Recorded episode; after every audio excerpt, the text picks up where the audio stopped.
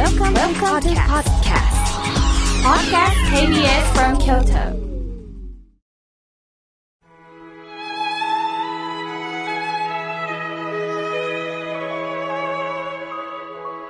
改めまして、僧侶の河村明慶です。今日の法話のテーマは、迷った時の決断についてお話をします。先日後輩から LINE が来ました。東京本社に来ないかって言われています。私としては結婚して辞めたいぐらいなのに、また京都を離れるのも嫌です。しかし同僚に相談すると、本社での仕事は出世じゃないって言われました。どうしたらいいですかという LINE です。後輩は44歳です。仕事の実力もつけてきての本社勤務。しかもオリンピックの仕事だそうです。後輩の中では本当だったら結婚して家庭を持ちたいというのがもう本音です。このまま東京に行くとどうなるんだろうかって不安もあるんでしょうね。どうしようどうしよう。でもオリンピックの仕事もしてみたい。どちらも決められない状態。さあ、皆さんの中にも経験ありませんか？一つに絞れない、悩む、迷うっていうことありませんか？そういう時は自分の胸に手を当てて正直に考えてみましょう。どちらが楽しくできそうかと考えたらいいんです。えー、意外です。楽しいだなんてそんな生ぬるい感覚はダメでしょうと言われそうなんですが、でも皆さんよく考えてください。人生も仕事もどんなことも楽しくなければ続きません。お友達とのお付き合いもそうです。家族の中でもそうですよね。例えば、私も A という会、B という会に同時に誘われる時があります。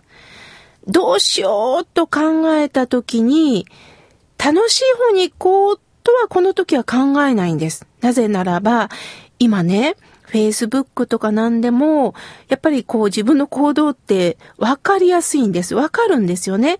すると A の方に行った場合 B さんはなんだ A の方に行ってるってなりますよね。今度 B さんの方に行くと A さんはあれ？B の方に行ってると悲しまれますよね。その時には、そうだ、私の体がゆったりと休まる方に行こうということで、その時は、鍼灸に行ったり、マッサージに行ったり、あとは私はもう、あの、銭湯が大好きなので、ゆったりと、えー、例えば飲み会の場合ですけどね、断って、えっと、B を断って、えー、自分のメンテナンスの方に行くようにしています。つまり、どっちかに行くんじゃなくて、今自分にとって何がいいんだろう、何が必要なんだろうと考えたときには、体を休む、休ませる、この時間を持とうということで、両方断る時もあります。今度は、迷ったら、それが正しいのか正しくないのかという判断基準を持つんですが、でも何が正しいかわからないんですよね。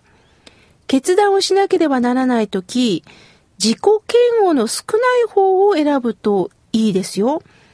例えば、えー、これが、まあ、選ぶべき道だと思っても、その道を選ぶことで、自分が実は嫌いになる。その選んだことによって何か、こう、嫌なことに遭遇しそうになるんであれば、それもやめておくことも一つの決断です。自分を追いやることを無理してしないってことですね。さあ、今度は何かを決断するときに、そのやめるとか、やっぱりやってみるっていうことなんですけど、これ2パターンあるんですね。迷ったらやめるという時があるんです。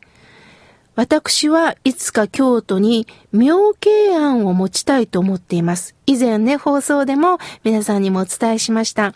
誰もが気楽に訪ねて、そして妙慶庵で法話会をしたり、その後はお茶と井村屋さんのおぜんざいを食べて帰っていただきたいなと、そういう場が欲しいなと思っています。まあそのことがね、たまたま週刊誌で紹介されたこともあって、二人の方が、ここお貸ししますよって連絡をくださったんです。二人の方が同時にかということで、それぞれの物件を見させていただきました。本当に迷いました。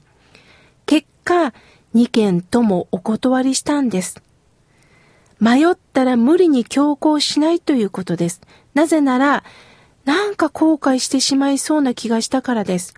言ってくれたことに対して悪いなという気持ちが先に出てしまうと、無理して決めることによって後々後悔しそうな気がしたんですね。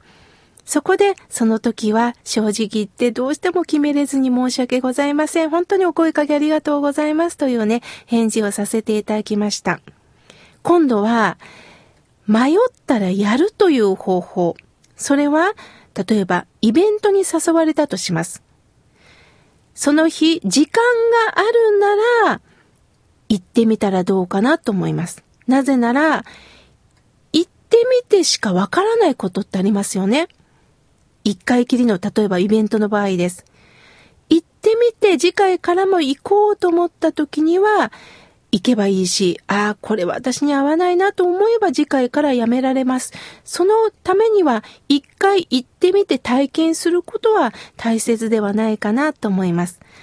私も講演会に行くときも、そうだ、一度行かせていただこうということで、あ、それが非常に自分に合ってると思ったら2回目行きますが、あ、そうか、ちょっと難しかったかなと思った時には行かなかったりすることもあります。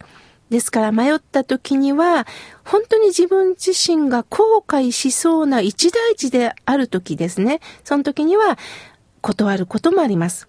だけど何回も続くような、えー、連続性のあるのは一回行ってみて今後は行くか行かないかを、え、決断してはどうかなと思います。失うものがあれば迷ったらやめる。そして自分の力になるようであれば迷ったらやってみるということをね、お勧めします。私はやらずに後悔するよりやって後悔したいという考えなんですね。ですから本当にまずはやってみてそしてその中から自分の感覚にこう判断してもらうということをしてます。しかし一大決心の時はまた別ですからね。私は、えー、僧侶でお医者さんというね、お友達数人持っています。そういう方たちと勉強会の時にね、医師の立場で聞くことがあるんです。僕は病にいる時に余命を宣告しなければいけない時がある。その時にも何百人の患者さんと会ってね、その余命を宣告された時に後悔をするということがあるんだよ。その圧倒的に多いのはね、自分のやりたいことをやれなかったという後悔と、人に優しくできなかったという後悔があるんだよって言ってました。自分のやりたいことをやらなかった。例えば、倹約、倹約して旅行にも行かなかった。本当は、ゆっくりとこういうところにも行きたかったけど行けなかった。こういうことをしたかったけど、自分を犠牲にしてしなかった。そして、感謝の一言も言えなかった。ああ、言いたかった、ということをおっしゃるそうです。その時友人はね、今からでもできますよって必ず伝えてるそうです。ああ、そうか、今からでもできるんだ。そういう意味では、病気って大切だね。背中を押してくれるんだねっていうことを、ほとんどの患者さんがね、あの、おっしゃるそうです。もちろん、体が動かせない方は、お手紙を書くのもいい、録音するのもいい。何か今自分ができる時、タイミングというものもね、決断する時の大切な要素です。最後皆さんにお伝えしたいのは、体がしっくりくる。自分の体がしっくりくる。そして、信じられる道を歩く。これが決断です。親鸞上人も歎異抄の中でね、やはり極楽に行けるのか、地獄に落ちるのか、わからない。その中で、私はたとえ地獄に落ちても後悔しないっておっしゃってるんです。それは本当に信じられる教えをいただいたその教えを法然上人はじめ歴代の僧侶の方たちにバトンタッチしてもらったこの確信を持ったんですね。そこに私は後悔しませんって明るくおっしゃった。だから私も、そうだそうだ、教えをこれからもいただきながら、そして最後は自分の体に向き合ってます。ああ、楽しくなれるんだったらここを行こう。そうだそうだ、自分の体がしっくりきて信じられるんだったら、この道を歩こう。そう思ってこれからも生きていこうと思います。